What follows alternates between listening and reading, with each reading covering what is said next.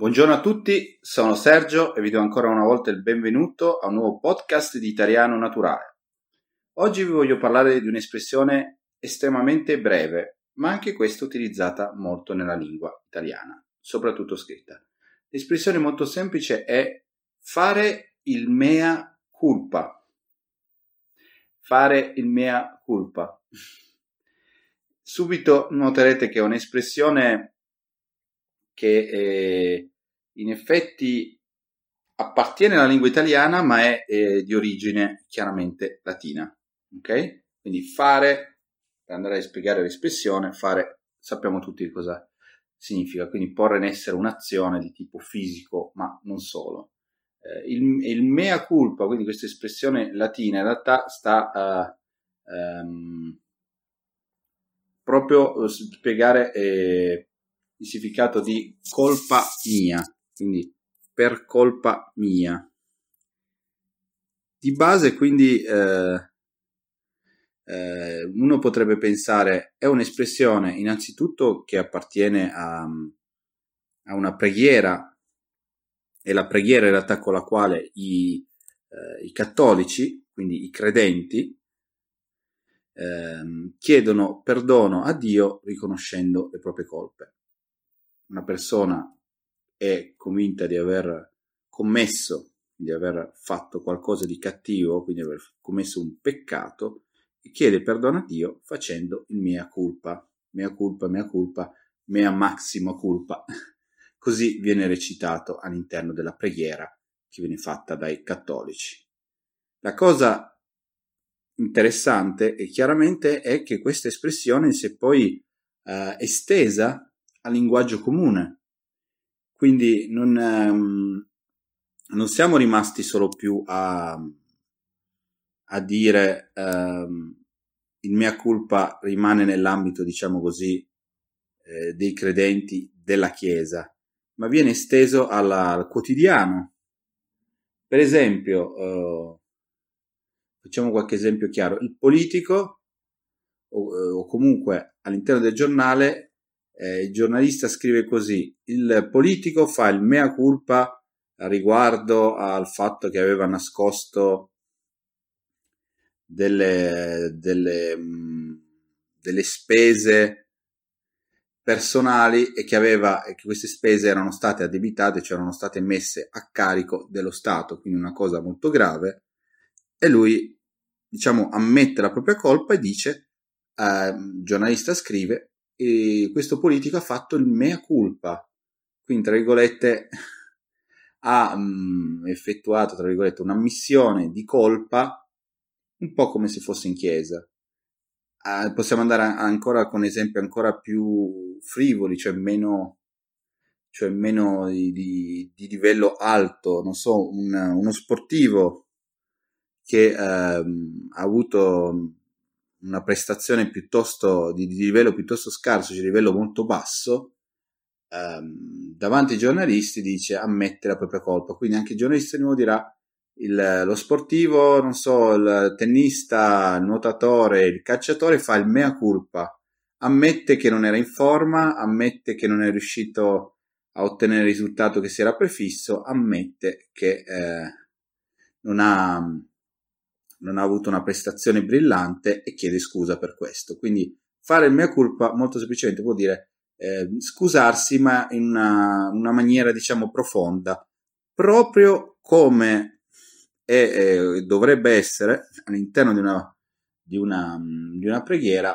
quella che viene fatta appunto dai credenti, dai cattolici in questo caso, la Chiesa cattolica, di fa, chiedere un perdono uh, di tipo profondo, completo, um, incondizionato, si dice in italiano, quindi eh, senza alcun tipo di eh, scusa o dire ah mi dispiace ma sapete io avevo questo problema, in realtà non è tutta colpa mia, no, il mea culpa è qualcosa di eh, completo, è una um, profonda eh, espressione per chiedere scusa. Quindi anche un allenatore, è successo alcuni anni fa con alcuni allenatori italiani di calcio, che eh, dicevano, fa, facevano il mia colpa, ah, mi prendo tutte le responsabilità per, non so, per questa sconfitta, la colpa è assolutamente mia, non è neanche dei giocatori, la colpa è dell'allenatore, faccio il mea culpa. D'accordo? Quindi uh, questa è un'espressione chiara, come si dice, chiara e netta.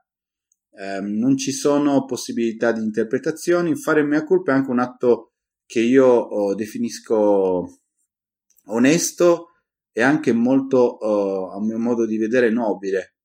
Ammettere le proprie colpe è il primo passo, come la vedo io, per il miglioramento dare la colpa sempre a qualcun altro è qualcosa che a me non piace. Ci prendiamo le nostre colpe, non perdiamoci giorni e giorni a, a essere giù di morale, cioè a essere demoralizzati, a non essere tristi perché quella cosa non siamo riusciti a farla o se questa cosa l'abbiamo fatta male in qualunque, in qualunque ambito della vostra vita. Quindi eh, il, il, a scuola ho dato questo, Uh, non ho studiato questa materia, ho, ho preso un brutto voto, uh, piuttosto che sono all'università questo esame mi è andato male, non mi sono preparato bene e così via, piuttosto che al lavoro oggi ho lavorato veramente male e i miei capi mi hanno rimproverato, facciamo un mea culpa su quel momento, ammettiamo la nostra colpa, non diamo la colpa a qualcun altro, eh ma il professore ce l'ha con me, quel professore non mi può vedere, eh, piuttosto che il, il, docente di economia aziendale, eh, a lui piace solo, eh, piacciono solo, non so, i ragazzi giovani, quindi quando si trova a interrogare una, un'altra persona che non sia di, di quella fascia, allora ehm, abbassa i voti, io mi ero preparato di qua e di là. Non, non funziona facciamo il mia colpa se, se siamo, sappiamo di essere ehm, sappiamo di essere tra virgolette colpevoli cioè di aver fatto di non esserci preparati al massimo o aver fatto uh, quel compito aver svolto quel compito come eh, andava fatto e come noi sappiamo che, eh, che, si doveva, che si doveva preparare non l'abbiamo fatto. Facciamo mia colpa. Diciamo ok ci siamo sbagliati è colpa mia. Dopodiché andiamo avanti e questo sarà veramente una, un inizio per poter veramente crescere. Per esempio, parliamo invece di una cosa che ci interessa uh, più da vicino, imparare l'italiano. Fino adesso non mi sono impegnato abbastanza con l'italiano. D'accordo, faccio mia colpa. Lo so, sono io che non mi sono impegnato abbastanza. Da oggi questa cosa cambia e io comincio a uh, impegnarmi di più, ad avere una continuità. Uh, mi impegno a, a, fare delle cose che mh, mm, a prendere, eh, diciamo così, un impegno per esempio eh, giornaliero e dico io ogni giorno uh, cercherò di eh, avere a che fare in una maniera o nell'altra, quindi cercare di migliorare il mio italiano con un programma che io sia in grado di rispettare lo vedremo poi eh, molto presto nelle regole che andremo poi a pubblicare. Ehm, mi impegno a studiare o guardare l'italiano a seconda di quello che poi vorrò fare per, non so, mezz'ora al giorno. Difficilmente riuscirò a studiare di più di mezz'ora, ma meglio che lo faccia ogni giorno che piuttosto che eh, arrivo un giorno in cui sono convintissimo e quindi cosa succede? Studio per tre ore italiano, tutto contento, il giorno dopo, ah non ho tempo, l'altro giorno zero, il giorno successivo non ce la faccio più, venerdì eh, non ho avuto tempo, arriva alla fine della settimana che ho studiato un giorno e poi da lì dico, ah ma aspetto di studiare italiano quando ho tempo. Se la vediamo così, in questo caso il tempo non l'avremo mai. Quindi anche in questo caso diciamo, facciamo da un lato il mea culpa, diciamo ok, non sono in grado di studiare l'italiano tre ore al giorno tutti i giorni e non è materialmente fattibile, non è possibile.